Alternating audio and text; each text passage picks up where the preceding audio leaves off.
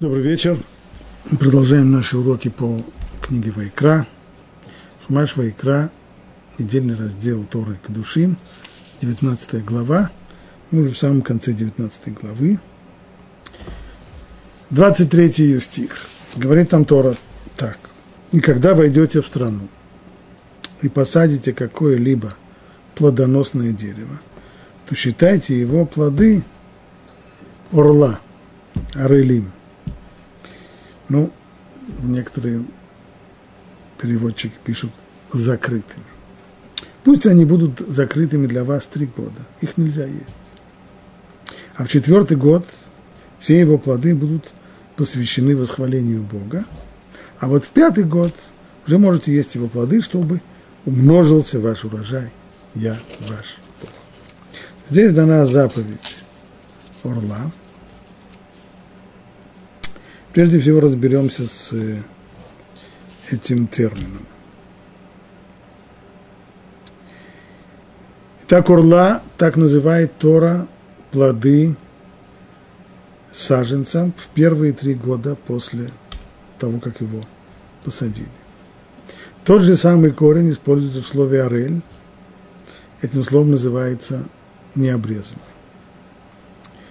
Поэтому комментаторы говорят, что с точки зрения корня, очевидно, нужно понимать это действительно как нечто, что сокрыто, скрыто, отделено, и поскольку плоды эти, они для нас как бы закрыты, мы не можем не только есть их, но и использовать их, получая какую бы то ни было пользу, то очевидно, вот этот факт и определил название в Торе – Урла.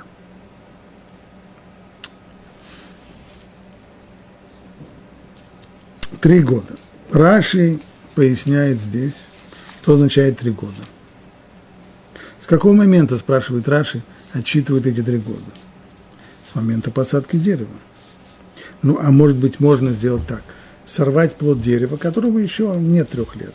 Саженец, скажем, двухлетний сорвать этот плод, положить его в холодильник или сделать из него, предположим, сок, если это виноградная лоза, сделать из нее, э, предположим, э, вино, оно даже в холодильнике не нуждается.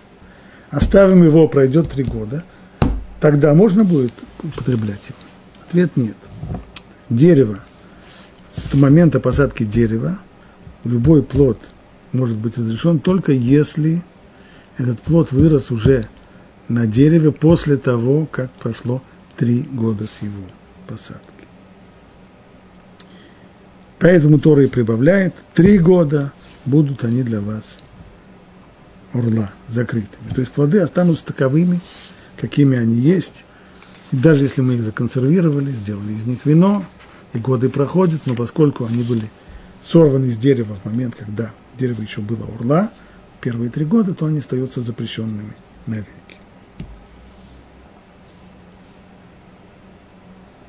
Дальше Тора продолжает, что это три года, а вот в четвертый год плоды этого дерева, ну, уже можно будет в четвертый год их есть. И да, и нет. Тора называет эти плоды как предназначенными для того, чтобы, как это в Торе написано, койдыш и лулим.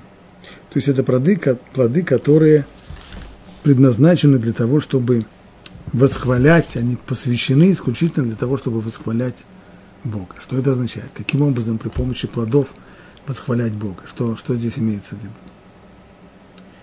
Устная Тора объясняет, что имеется в виду, что весь этот урожай четвертого года следует подобно Маасершине, подобно второй десятине – отвести его в Иерусалим, для того, чтобы там, в Иерусалиме, находясь в Иерусалиме, во время праздников, посещая храм, там съесть его в честь Всевышнего, и вот этот самый, та самая еда, она там и будет здесь прославлением Бога. То есть, иными словами, с точки зрения устной Торы, плодам четвертого года, то, что называется в Талмуде на арамейском языке нета рывай, этим плодам дается статус Маасер Шини или второй десятины.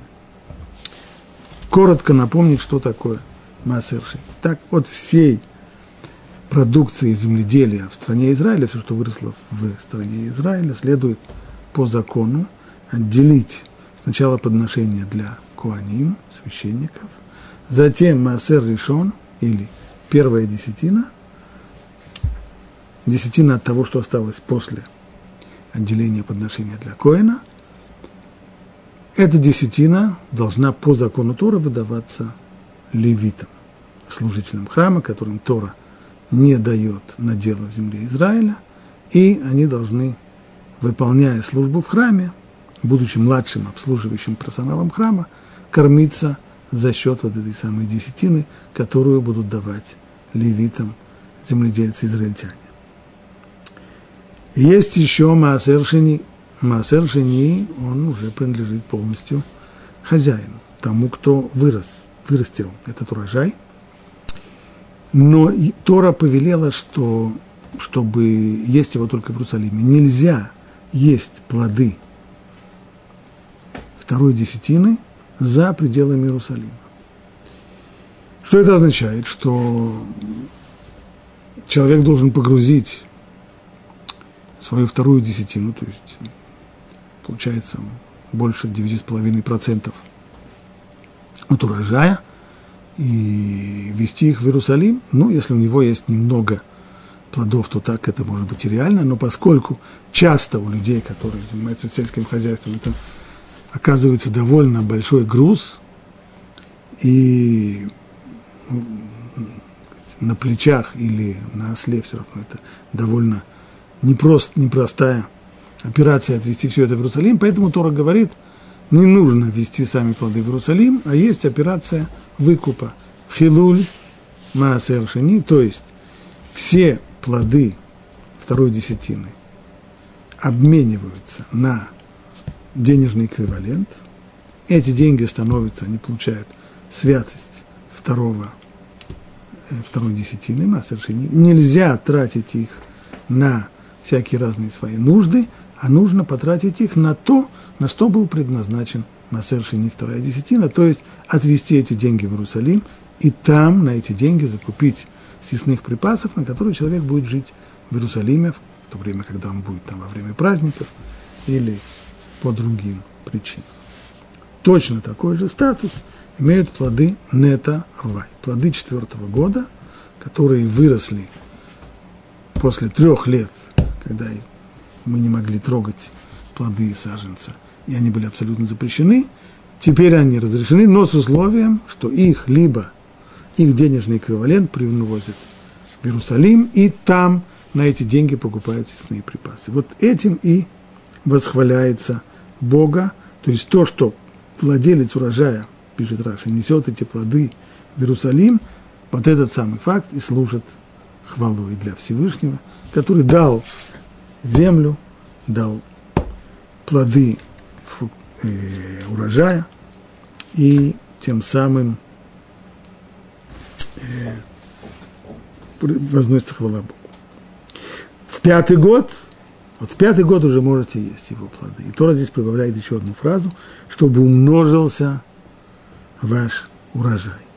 Что это означает? Что Тора здесь указывает смысл и цель заповеди, то есть ты вот эта заповедь, она для чего? То есть это какое-то такое действие, которое направлено, такое духовное удобрение, вместо того, чтобы вносить удобрения органические или, или, или минеральные, а при помощи... А есть еще одно, другой вид, такое духовное удобрение. Вот выполни эту заповедь, отвези, в три года не ешь плоды этого дерева, на четвертый год отвези в, в Иерусалим, прославляй там Бога, и в результате увидишь, в пятый год у тебя будет урожай. Говорят, наши мудрецы нет. Не в этом цель Торы. Сказал Раби Акива, Раши приводит эти слова мудрецов, Люди брат Тура, эла царара. Все, что Тора здесь говорит, Тора говорит только обращаясь к нашему дурному началу. То есть, конечно, это не цель заповеди и не ее смысл. Только Тора понимает, что она имеет дело не с ангелами, а с людьми, а человек, которому... Вот он посадил, посадил саженец. Кто когда-нибудь хотя бы делал это на своем участке где-нибудь, на дачном участке или еще где-нибудь, когда сажал дерево, сажал саженец, и как каждый, каждый месяц, каждый год он ждал, когда же, наконец, выйдут первые плоды. В первый год обычно этого не бывало, ну, второй, или в третий, наконец, третий год уже, вот они, как, как человеку хочется вонзить зубы в этот самый первый плод. Тора говорит, нельзя. Первые три года не трогай. При всем желании. В четвертый год уже могу, да, но э, надо продать, нужно обменять их на, на деньги, и вот только тогда сможешь есть. Наконец, в пятый год. Все это, вот понимая то, что Тора имеет дело с человеком, которому нелегко исполнять эту заповедь, Тора здесь и обращается к человеческой слабости, к яйцерара, к его дурному началу, и говорит, ты ничего, это не страшно. Понятно, что тебе трудно, понятно, что тебе... Но это окупается. Как это окупается? Будет у тебя урожай больше. Словами Раши, чтобы не думал человек, четыре года я напрасно мучился с этой заповедью, поэтому, чтобы он не чувствовал, что его усилия так разбазариваются, то рассказано это, твои усилия не пройдут даром, чтобы увеличился у тебя урожай. Рамбан, объясняя смысл этого запрета, пишет так. А смысл этой заповеди связан с тем, что мы оказываем почтение Всевышнему, принося ему первые плоды всего урожая из плодовых деревьев, из виноградника, и не едим плодов Нового года до тех пор, пока не принесем первенок Всевышнему. То есть по мысли Рамбана, эта заповедь Урла, она близка по своему смыслу и содержанию к другой заповеди – Бекурим, первенки. Что там имеется в виду? Там это обязанность, там нет запретов, но там это обязанность. Каждый год человек на своем участке должен заметить, какие плоды выросли первыми. Вот есть у него, предположим, виноградник, как только увидит, что вот созревает первая лоза, должен ее пометить. Созревает у него, э, есть у него финиковая пальма, первые финики созревают, пометить их, и затем, собрав все то, что было первым, отнести это в Иерусалим и там принести это в храм. Смысл здесь очевиден. Снова человеку очень и очень хочется всегда то, что первое, обратите внимание, когда сезонные какие-то фрукты, скажем, поступают в продажу на рынок. Первую неделю, когда они поступают, цена на них бешеная. И каждый знает, что через неделю, максимум через две, цена будет нормальная, реальная, человеческая. Но все равно вы увидите людей, которые готовы заплатить двойную цену для того, чтобы купить те самые плоды, которые через две недели будут стоить нормальные деньги. Почему? Что их толкает? Почему они тратят, казалось бы, это излишество? Потому что хочется сейчас, вот это вот первое, а, первая клубника поступила, а, первый виноград, ах, первый, первый.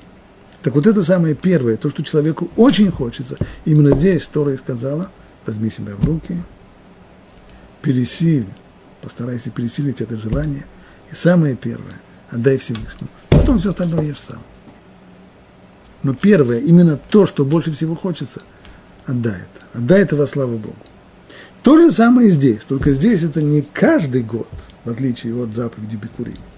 А здесь по отношению к каждому дереву это проделывается один раз. Цикл вот этот три года сначала не трогать, запрещено, а четвертый год, первый год, когда посвящаются плоды Всевышнему, подобно тому, что мы делаем с Бекурим, относим их в Иерусалим, или деньги, которые, на которые обменяли эти плоды, и восхваляем Всевышнего. Другой вопрос, почему нужно ждать тогда три года? Ведь если это действительно близко по содержанию к заповеди Бекурим, то можно было как только, если есть какие-нибудь э, сорта деревьев, которые приносят урожай быстрее, ну, так можно сразу, как только появились первые плоды, сразу первый раз первый урожай после посадки, собрал все, отвез в Иерусалим, ну и вот и хорошо. Говорит Рамбан, нет. Почему действительно? Как мы объясним то, что Тора здесь жестко ограничила, что в первые три года ничего не трогаем. Первые три года, называется, ни себе, ни Богу. Или точнее, не Богу, но и не себе.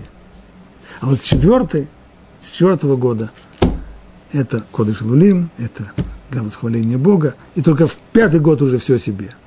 В чем здесь смысл? Говорит Рамбан, но плоды первых трех лет не годятся для того, чтобы ими почтить Творца, потому что они малочисленные. И в течение первых трех лет еще не имеют должного вкуса и аромата. Не гоже славить Всевышнего плодами первых трех лет, потому что, хотя, конечно же, бывают исключения, но в общем и целом, в большинстве фруктовых деревьев, первые три года они еще не сильно плодоносят. Первые плоды уже есть, но они и немногочисленные, да и вкус еще не тот. Поэтому, чтобы здесь не было то, что называется «натия Божия, шумление Гоже», для того, чтобы восхвалять Всевышнего самым лучшим, поэтому ждем три года, первые три года Всевышнему, Всевышнему не отдаем, но и себе не берем, то есть взять себе то, что Всевышнему не гоже, тоже нет, поскольку все первое должно быть Всевышнему, стало быть, и себе первые три года не берем, а уже в четвертый год, поскольку большинство плодовых деревьев, начиная уже с четвертого года, дают хорошие плоды, мы ждем до той поры, когда все новые деревья уже плодоносят, и приносим лучшие плоды четвертого года Богу. То есть несем их в Иерусалим. Там мы их едим, прославляя Творца мира. И эта заповедь, как мы сказали, уже близка по содержанию к заповеди о первых плодах бикури. Это смысл заповеди. Теперь имеет смысл сказать несколько слов о практических законах. Прежде всего, эта заповедь касается только плодов дерева.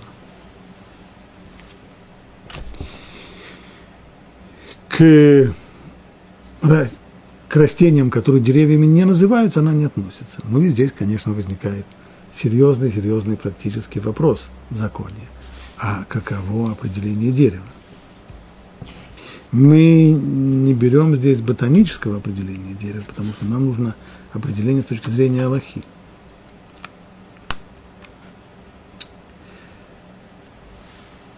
На основании Талмуда комментаторы дают следующий критерий. Если у нас есть растение, у которого вот на той же ветке, на которой вот сегодня я вижу, на ней есть плоды. Если я сорву сегодня этот плод, а на следующий год на той же самой ветке может вырасти еще один плод, то перед нами дерево. То есть понятно, что все однолетние растения – уходят. Речь идет о многолетних растениях. Но вместе с тем есть многолетние растения, которые растут следующим образом, когда у них остается только корень в земле, а все, что над землей, э, по окончании лета, зимой, все это уходит. И каждый раз из корня новые побеги растут, и на них уже есть плоды. Самый простой пример – это клубника. Клубника, она может быть многолетней, больше трех лет, трех лет она тоже может – пробыть в земле, если ее выращивают э, на земле, а не так, как сегодня принято на воде. Но плоды клубники, клубника сама не является, э, не является деревом, ибо критерий этот не соблюдается. Конкретно много вопросов возникает по поводу различных кустарников, которые, с одной стороны, многолетних кустарников, которые чем-то напоминают дерево, чем-то его не напоминает вопрос, соблюдается ли там это условие или нет. Эти вопросы решаются конкретно по отношению к каждому кустарнику. Есть еще один вопрос здесь. Казалось, что есть такие посадки, есть такие кустарники, которые плодоносят всего лишь три года, а после трех лет вообще не плодоносят. В качестве примера писифлора. Есть еще несколько.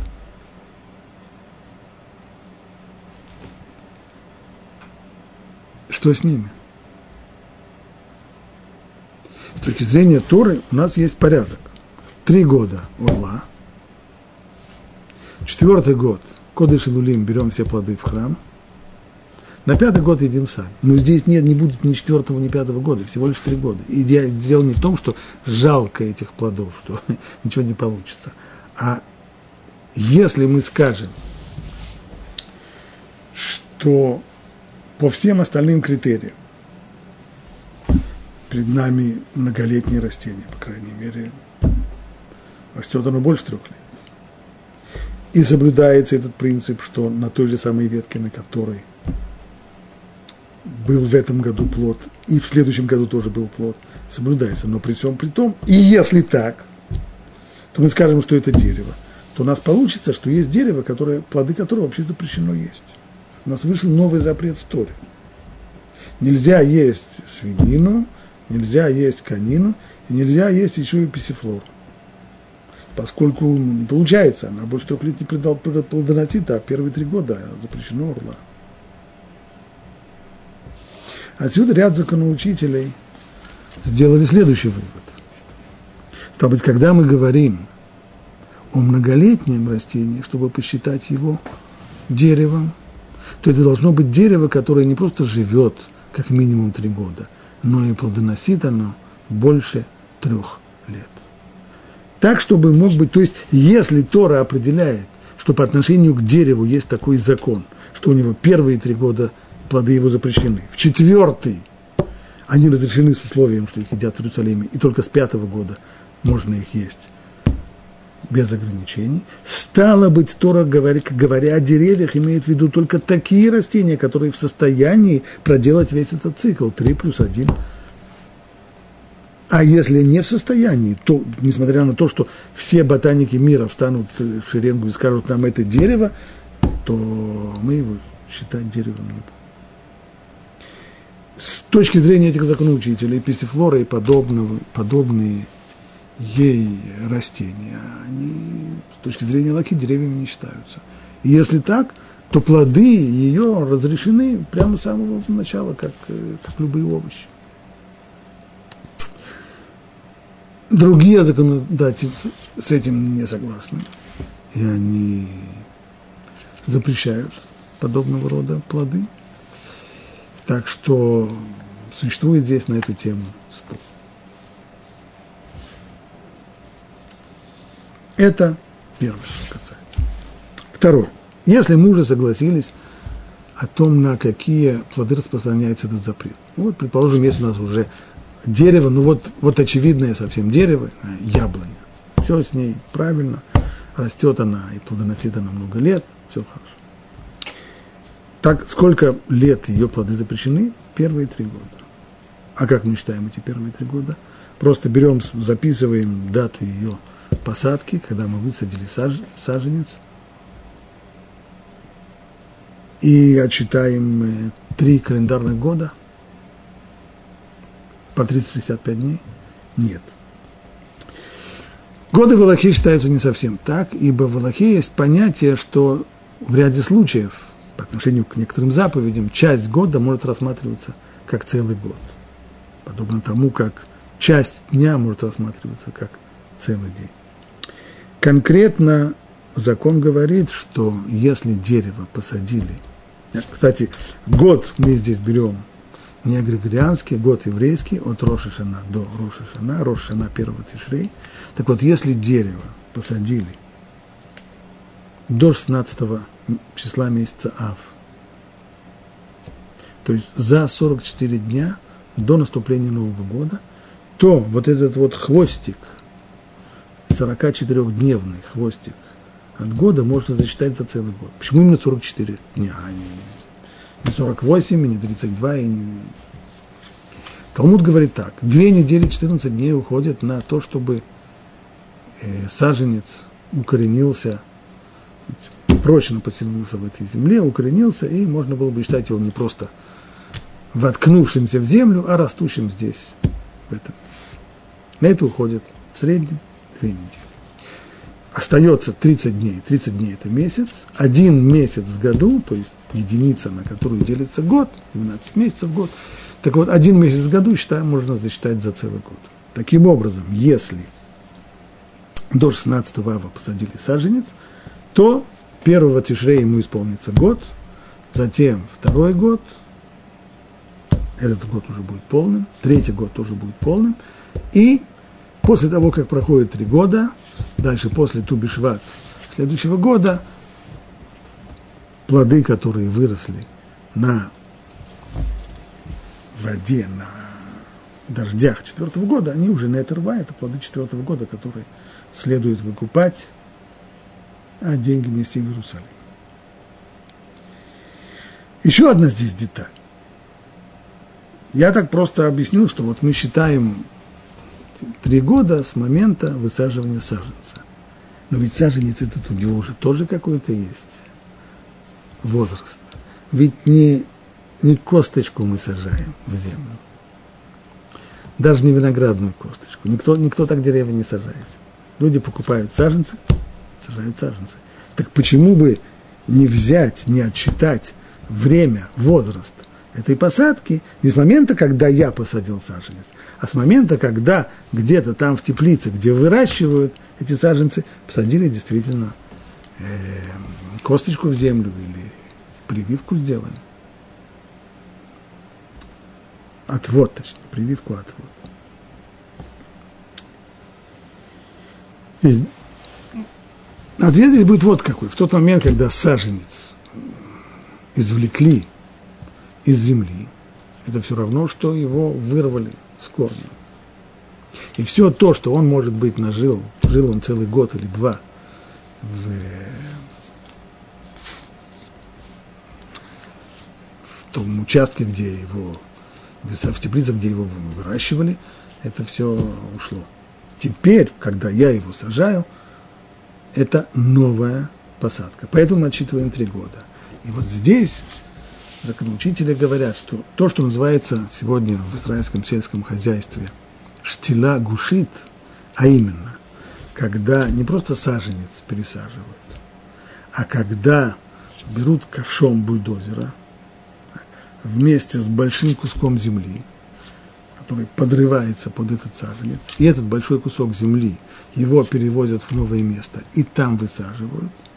Вот в этом случае, если, если был взят достаточно большой кусок земли, так что дерево могло бы продолжать жить, не нуждаясь во всей остальной земле, а довольствуясь только тем, что дает ему вот этот вот кусок земли, то тогда это не новая посадка, тогда это просто перемена места, а не новая посадка, и тогда можно засчитать возраст этого саженца, считать его не от новой пересадки, а от того момента, когда было высажено э, зерно или, или, совсем, или саженец был пересажен с совсем малым количеством земли, которое не дало бы ему возможность существовать.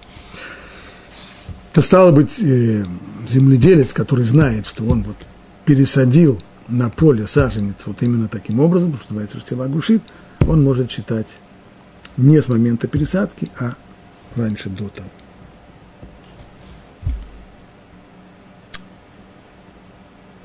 Отвод. Что такое отвод? Это когда берется ветка дерева, существующего, закапывается в землю, и через некоторое время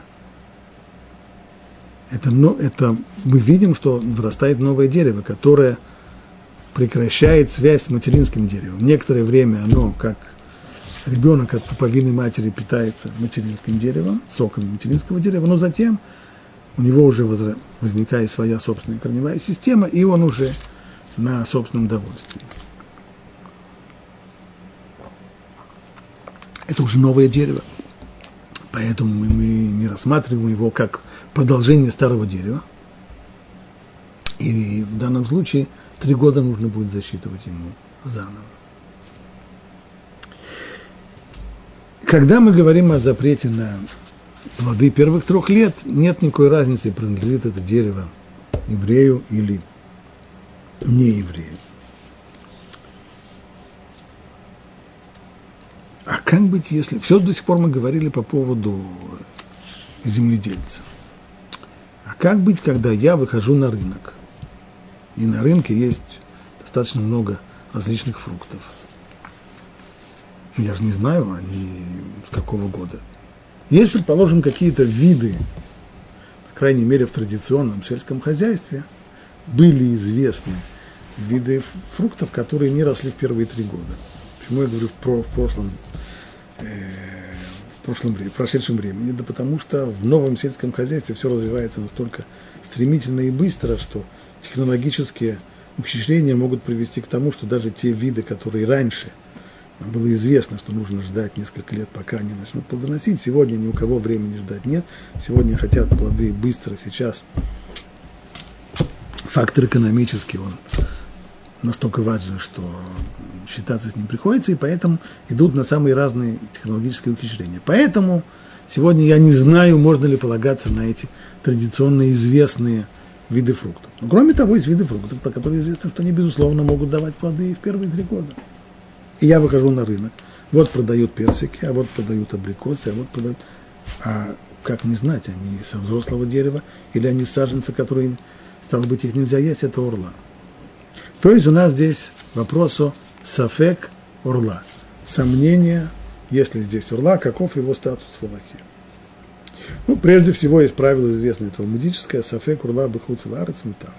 Там, где есть сомнения по поводу урла за пределами земли Израиля, там эти плоды разрешены. То есть, если я выхожу на рынок где-нибудь в Европе и вижу там яблоки, груши или еще что-нибудь, то я не спрашиваю себя, не задаю себе вопросы, а вдруг это с, новой, с нового саженца, их можно есть. Ну а в Эрец Исраиль.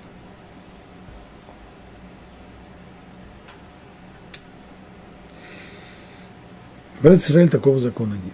Значит, мы относимся к этому вопросу так же, как Аллаха относится к любым другим ситуациям сомнительным в Аллахе. Как они решаются? Ну, один из общих аллахических принципов – это то, что в сомнительных ситуациях мы идем за большинством.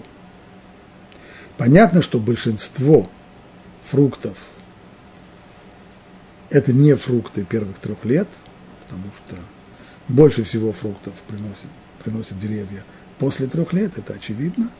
Значит ли это, что мы можем на основе большинства запросто покупать э, любые фрукты, про которых нам неизвестно, что это фрукты первых трех лет, и не совсем так. Дело в том, что здесь есть еще один принцип. То, что называется в Аллахе кого. Кого это означает что-то, что постоянно находится в определенном месте. То есть, если у меня возник, возникло сомнение по поводу какого-то определенного предмета. И это сомнение возникло на постоянном определенном месте.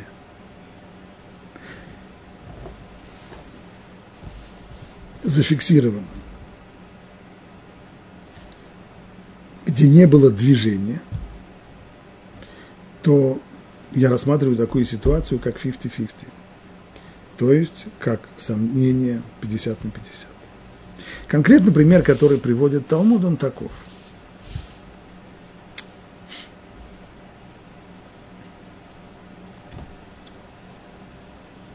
Человек э, должен был купить мясо. Пошел на рынок, зашел в мясную лавку, купил мясо и уже отправился домой. Когда отправился домой, вдруг вспомнил, что он, заходя в мясную лавку, он не посмотрел, есть ли в этой лавке сертификат кошерности. Как быть в такой ситуации? Если мы посмотрим по большинству, можем, если речь идет о таком месте, как э, Эрец Исраэль, город Иерусалим, то понятно, что большинство, подавляющее большинство мясных лавок на рынке, они кошерные. Понятно, что и здесь есть разные ступени, но Минимум кошерности обеспечен большинством. А есть ли и некошерные лавки? Есть.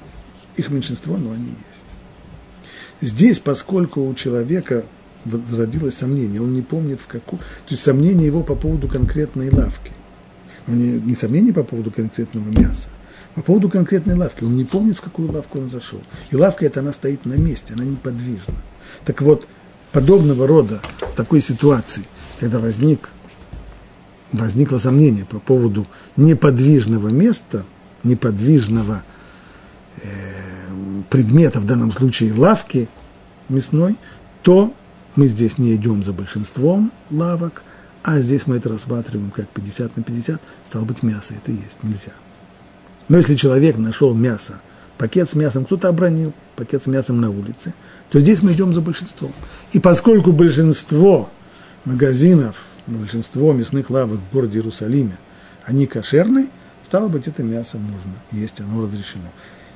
Здесь мы идем за большинством, ибо в данном случае запрет касается, сомнение касается мяса, которое не сидит в лавке, а это мясо кто-то купил, вынес его из мясного магазина, обронил его на улице, то есть оно уже, сомнение здесь не касается неподвижного места. В соответствии с этими правилами ряд законоучителей говорят, что по поводу орла у нас есть подобного рода ситуация. У нас сомнение касается не конкретного персика, который на улице, а сомнение это зародилось у нас по поводу персикового дерева. Дерево, с которого сорвали этот самый плод. Оно – это новый саженец или оно уже взрослое дерево по прошествии трех-четырех лет? Стало быть, там, где мы имеем дело с, пусть меньшинством молодых деревьев, меньшинством сорцов, но это меньшинство реальное, скажем, в районе 4-5%, то мы с ним должны считаться. Меньше 4-5% это настолько малое количество, что им можно – пренебречь 2-3%. Поэтому, если нам известно, что по, а, скажем, в такой стране, как Израиль, есть э, агрономы, которые могут дать данные через Министерство сельского хозяйства, сколько по стране высажено новых саженцев, тому ведется учет. И если мы знаем, что вот по поводу персиков меньше 2 или 3%, в районе 2-3% новых саженцев в этом году, стало быть, персики можно покупать на рынке, ничтоже сумняшися, не требуя никаких сертификатов кошерности. Но если в какой-то год нам агрономы сообщают, что в этом году в хозяйствах, которые выращивают персиковые деревья, высажено больше, 7-8% получается сегодня по площади занято новыми саженцами, и они плодоносят, и вполне могут быть деревья с них, то тогда покупать на свободном рынке персики будет нельзя, а нужно будет требовать продавцов сертификата кошерности, который подтверждает, что продаваемые им персики не содержат в себе его, э, его персики, они все со старых деревьев, и среди них нет персиков, которые сняли саженцы.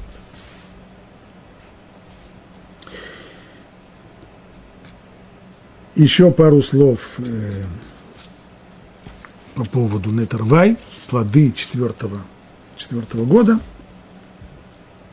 Что с ними делают? Мы сказали, их нужно выкупить. То есть собрать их, взять э, монету и сказать, что вот этим я, вот я выкупаю, обмениваю плоды четвертого года на эту монету, поскольку храма до сих пор нет, то отвести эту монету в Иерусалим для того, чтобы использовать ее по назначению мы не сможем, а после того, как мы перенесли святость этих плодов на монету, сами плоды стали хулин, то есть самыми обычными трапезными плодами, и их можно есть за пределами Иерусалима. Вот такая Аллаха. Едем дальше. 27 стих 19 главы. Не остригайте кругом края вашей головы и не уничтожай края твоей бороды. И царапин по умершему не делайте на вашем теле, и не делайте на себе татуировку. Я Бог. Целый ряд запретов высказан здесь. Прежде всего, остригать кругом края головы. Что это означает? Раши объясняет, нельзя стричь волосы на висках до такой же длины, как и за ушами. То есть, если у человека волосы за ушами кончаются где-то здесь, то обрезать их ровным образом, так, чтобы на висках не осталось волос, нельзя. Имеется здесь стрижка, то, что на Руси называлось стрижкой под горшок. Почему под горшок, когда таким образом выравнивали, надевали на голову горшок и по краю горшка обстригали все, что было, все, что было ниже. И так получалась такая ровная, ровная стрижка. Вот именно такая форма стрижки запрещена, необходимо, чтобы остались волосы на висках. Что означает виски? До какого места нельзя состригать? Вот здесь вот есть височная кость. Так, это вот минимум, до которого волосы должны расти. Есть, которые сражают больше, но минимум это до височной кости. Важно подчеркнуть, что запрет здесь касается, здесь речь идет не о выбривании, а даже о состригании. Даже если человек не пользуется здесь бритвой, а попросту состригает ножницами, это тоже запрещено. Итак, это первый запрет – стригание краев головы. Второй запрет касается бороды. Вот здесь уже сказано, не уничтожай края своей бороды. Тора не говорит здесь так, как по поводу э, краев головы, не остригай, а здесь не уничтожай. Стало бы делает Талмуд вывод, что речь идет здесь не просто о остригании, а именно о такой форме удаления волосов, которой есть уничтожение. Уничтожение – это бритва, то есть то, что срезает волос под корень стало быть, бритвой. Что же нельзя делать бритвой? Нельзя уничтожать края бороды. Что такое края бороды? Раши приводит, что по утверждению Талмуда есть пять краев бороды. Значит, есть на щеках, когда мы считаем пять с двух сторон, два здесь, два здесь на скулах, и, наконец, пятый, это, пятый край – это подбородок вот эти самые края бороды, которые нельзя уничтожать. Так пользоваться опасной бритвой или безопасной бритвой с лезвиями нельзя, ибо это вещь простая, очевидная, что здесь происходит уничтожение волоса под корень. Большая дискуссия существует по поводу электробритв. Существует она еще со времен Хофицхайма, то есть начала 20 века. Хофицхайм пишет в Мышнем Бруле еще по поводу, называется это машинка. Э, люди пожилые еще помнят э, эту машинку. Речь шла совсем тогда еще, тогда еще не было электробритв. Имелась в виду машинка, которую э, парикмахер руками, ручными движениями приводил в действие. В принципе, она работала вроде бы как э, ножницы, то есть, когда есть ножи, которые не соскребают волос так, как это делает лезвие, а подрезают его, подсекают его. Сегодня, понятно, что сегодняшние электробритвы, они очень-очень далеки от той машинки, о которой говорил Хофицхайм. Кстати, Хофицхайм сам тогда не решил, очевидно, что эта машинка разрешена – Весь вопрос конкретно, насколько чисто может она сбривать. Я еще помню в Москве ученика Хофицхайма, Бавром Миллер, Зехер Садик Левроха, который ходил с такой длинной бородой, он тогда не, не растил, он ходил с длинной щетиной, которую остригал раз или два в неделю, той, той самой машинкой, про которую еще говорил Хофицхайм, ручной машинкой, и электробритвой не пользовался. Сегодняшние электробритвы, в них уже все намного сложнее, потому что многие из них построены по принципу, в котором волос оттягивается, то есть он сначала захватывается, оттягивается и только потом подсекается, а это уже очень-очень сильно смахивает на действие лезвия. Поэтому между законоучителями сегодня идут бурные дискуссии по поводу того, какие виды электробритв можно разрешить, какие нет. Есть более строгий подход, который почти все э, запрещают. Есть более, более либеральный подход. Об этом вопрос, в, в этом вопросе каждый должен конкретно спросить Равина. И э, время от времени на рынке появляются модели электробритв, которые специально сделаны, как обычно сегодня все делается в Китае, если раньше все делалось на Малой Арнаутской, то сегодня это происходит в Китае, и производятся они там по Э, по высказанным им требованиям э, логических авторитетов в соответствии с их нормами, и они поступают на рынок в Израиле.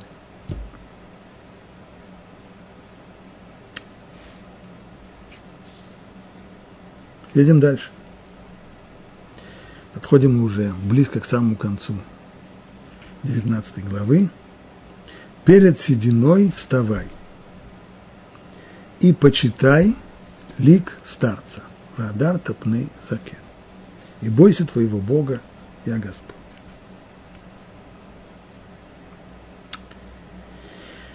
Перед сединой вставай, значит, если идет седой человек, надо встать. Раши приводит здесь объяснение из Талмуда, может быть, такое почтение следует оказывать и седому грешнику – грешному старику. Нет, Тора говорит сразу после этого, перед сединой вставай. Если бы была поставлена точка, то сказали, да, конечно. Любой человек седой, даже кого бы он ни был грешник, перед ним надо встать. Почему? Потому что он пожилой. Но ведь Тора продолжает, и почитай лик старца.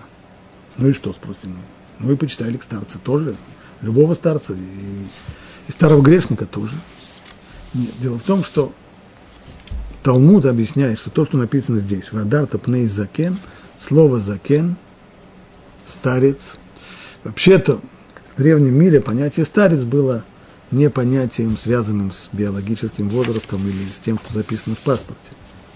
Обычно старцы и старейшины это были, этот, эти слова относились к мудрецам, которые составляли всегда э, группу людей, решающих э, жизненно важные вопросы, сидящих в каком-нибудь совещательном органе или даже в органах управления, совет старейшин.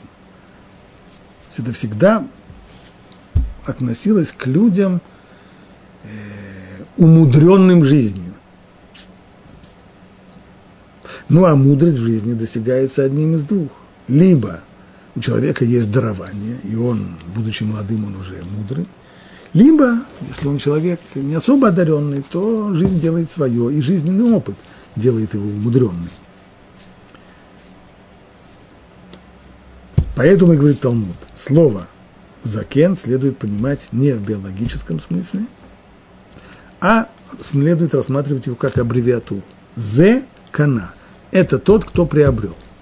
Стало быть, Вадарта пней закен имеется в виду почитай лик того, кто приобрел. Ну, хорошо, ну тогда мы можем сказать, что речь идет о приобретениях, может быть, того, кто приобрел много денег. Если есть молодой человек, скажем, человек, который в молодости заработал много денег, такие люди тоже бывают. Не всегда деньги остаются с ними до старости, некоторые из них уже теряют к старости деньги. Может быть, человек, который приобрел много денег или много домов, или приобрел много побед в спортивных состязаниях, может быть, они тоже имеются здесь в виду? Нет. Продолжает Талмуд, когда Тора, этот подход Талмуда нужно понимать, что каждое слово в Торе, его значение слов, оно значение по истине, а не по соглашению. То есть, Когда мы говорим о приобретениях с точки зрения человеческого языка, в человеческом языке приобретением все, что угодно может называться приобретением. Приобретение опыта, приобретение денег, приобретение дачи, приобретение новой машины, приобретение... Но когда Тора говорит о приобретении, она имеет в виду, если не говорит, какое приобретение, то она имеет в виду самое важное и главное приобретение приобретение самое важное в жизни, которое оно и есть настоящее приобретение, а все остальные приобретения, они называются так только в заимствованном смысле. Главное приобретение, говорит Талмуд, это приобретение мудрости. Деньги, дача – это тоже приобретение. Мы называем его приобретением, это взаимствованное значение. Есть нечто подобное в том, как человек приобретает мудрость, то есть у него мудрости раньше не было, а теперь мудрость у него есть, и в том, как он приобретает дачу. Ну, конечно, между ними различия колоссальные. Стало быть, с точки зрения Талмуда, то, что говорит Тора, ты почитай лик того, кто приобрел, имеется в виду того, кто приобрел мудрость. Значит, здесь есть обязанность, радарта пнейзакен, обязанность оказывать знаки уважения мудрецу. То есть человек даже молодого возраста, о котором неизвестно, что он мудрец, я должен оказывать знаки почтения ему. Что означают эти знаки почтения? Если он, это нужно перед ним встать или хотя бы привстать.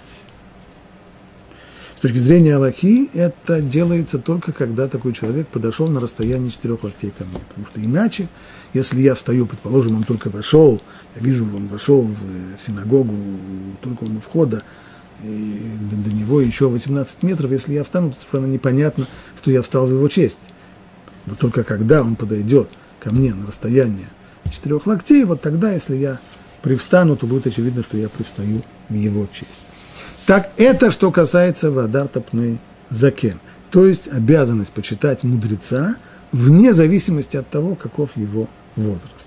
Но из того, что Тора здесь в одно предложение сбивает, перед сединой вставай и почитай лик того, кто приобрел мудрость, из этого мудрецы делают вывод и по поводу того, что сказано раньше, перед сединой вставай.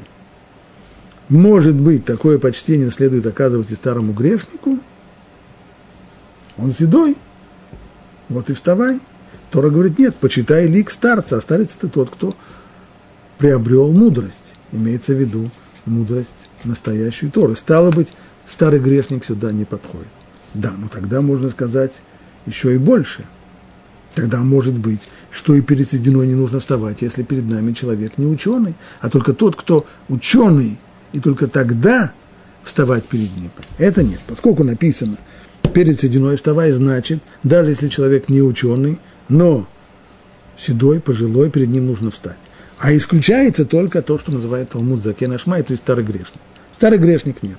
Но старый человек не грешник, не умудренный, не знаток в Торе, перед ним тоже есть обязанность вставать.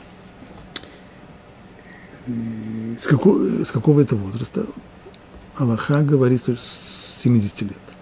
Стало быть, если человек возраста 70 лет подходит к нам на расстояние четырех локтей, следует перед ним встать, даже если этот человек не ученый.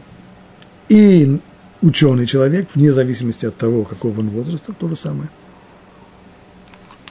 Нужно перед ним встать. Есть еще знаки почтения, которые следует оказывать. И тому, и другому. У них одинаковый статус – нельзя садиться на его место. То есть, если у него есть особое место, на котором он всегда сидит, либо это его место в синагоге, либо это его место там, за столом, когда он всегда занимает определенное место, на это место нельзя, нельзя садиться. И еще нельзя возражать ему. Что значит нельзя возражать ему? Нельзя сказать ему, ты не прав Ничего подобного, ерунда, чушь. Э, все это не так. Можно высказать свое мнение.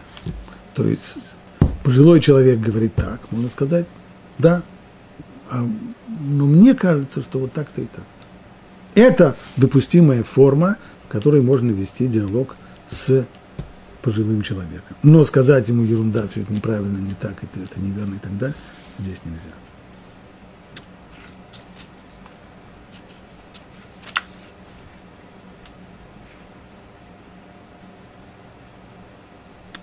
Так пишет Рамбан. Можно было бы заключить, что эта заповедь, следует, заповедь эту следует выполнять только по отношению к мудрецу, как и также в этом ключе переводит на арамейский язык ункилус, то есть перед следующим в Торе вставай, и создается впечатление, что он придерживается мнения, что только перед мудрецом встают, но все же из обсуждения в Талмуде ясно, что закон-то установлен иначе. Говорится, перед сединой подразумевается седина любого человека – за исключением второго грешника. А Раби Йоханан сказал, закон установлен, установлен именно в соответствии с этим мнением. Таким образом, это повеление нужно выполнять даже по отношению к совершенно невежественному человеку. А уж затем, вслед за этим, есть э, обязанность почитания мудреца. Дальше говорит Тора, и бойся твоего Бога, я Бог. То есть ты вставай перед сединой, ты почитай лик того, кто приобрел мудрость, и бойся своего Бога, я Бог. А это для чего? Это, говорит Раши, в подобных ситуациях, когда человек, если ему не хочется вставать перед мудрецом или не хочется вставать ему перед стариком, и он сделает вид, что он очень э, внимательно изучает какую, какую-то книгу, читает очень внимательно, так что он не замечает проходящего мимо старика, поэтому Тора и говорит здесь, ты бойся Бога. Лю, на людей ты делаешь впечатление, что ты действительно не заметил старика, поэтому и не встал перед ним. Но на Бога такое впечатление ты не произведешь, поэтому бойся Бога. И когда в вашей земле будет жить у тебя пришелец, не притесняйте его. Как среди вас, как свой среди своих, пусть будет у вас пришелец, живущий у вас. Есть здесь запрет притеснять гера пришельца. Что означает его притеснять? В чем, в чем, в чем состоит этот запрет притеснения гера?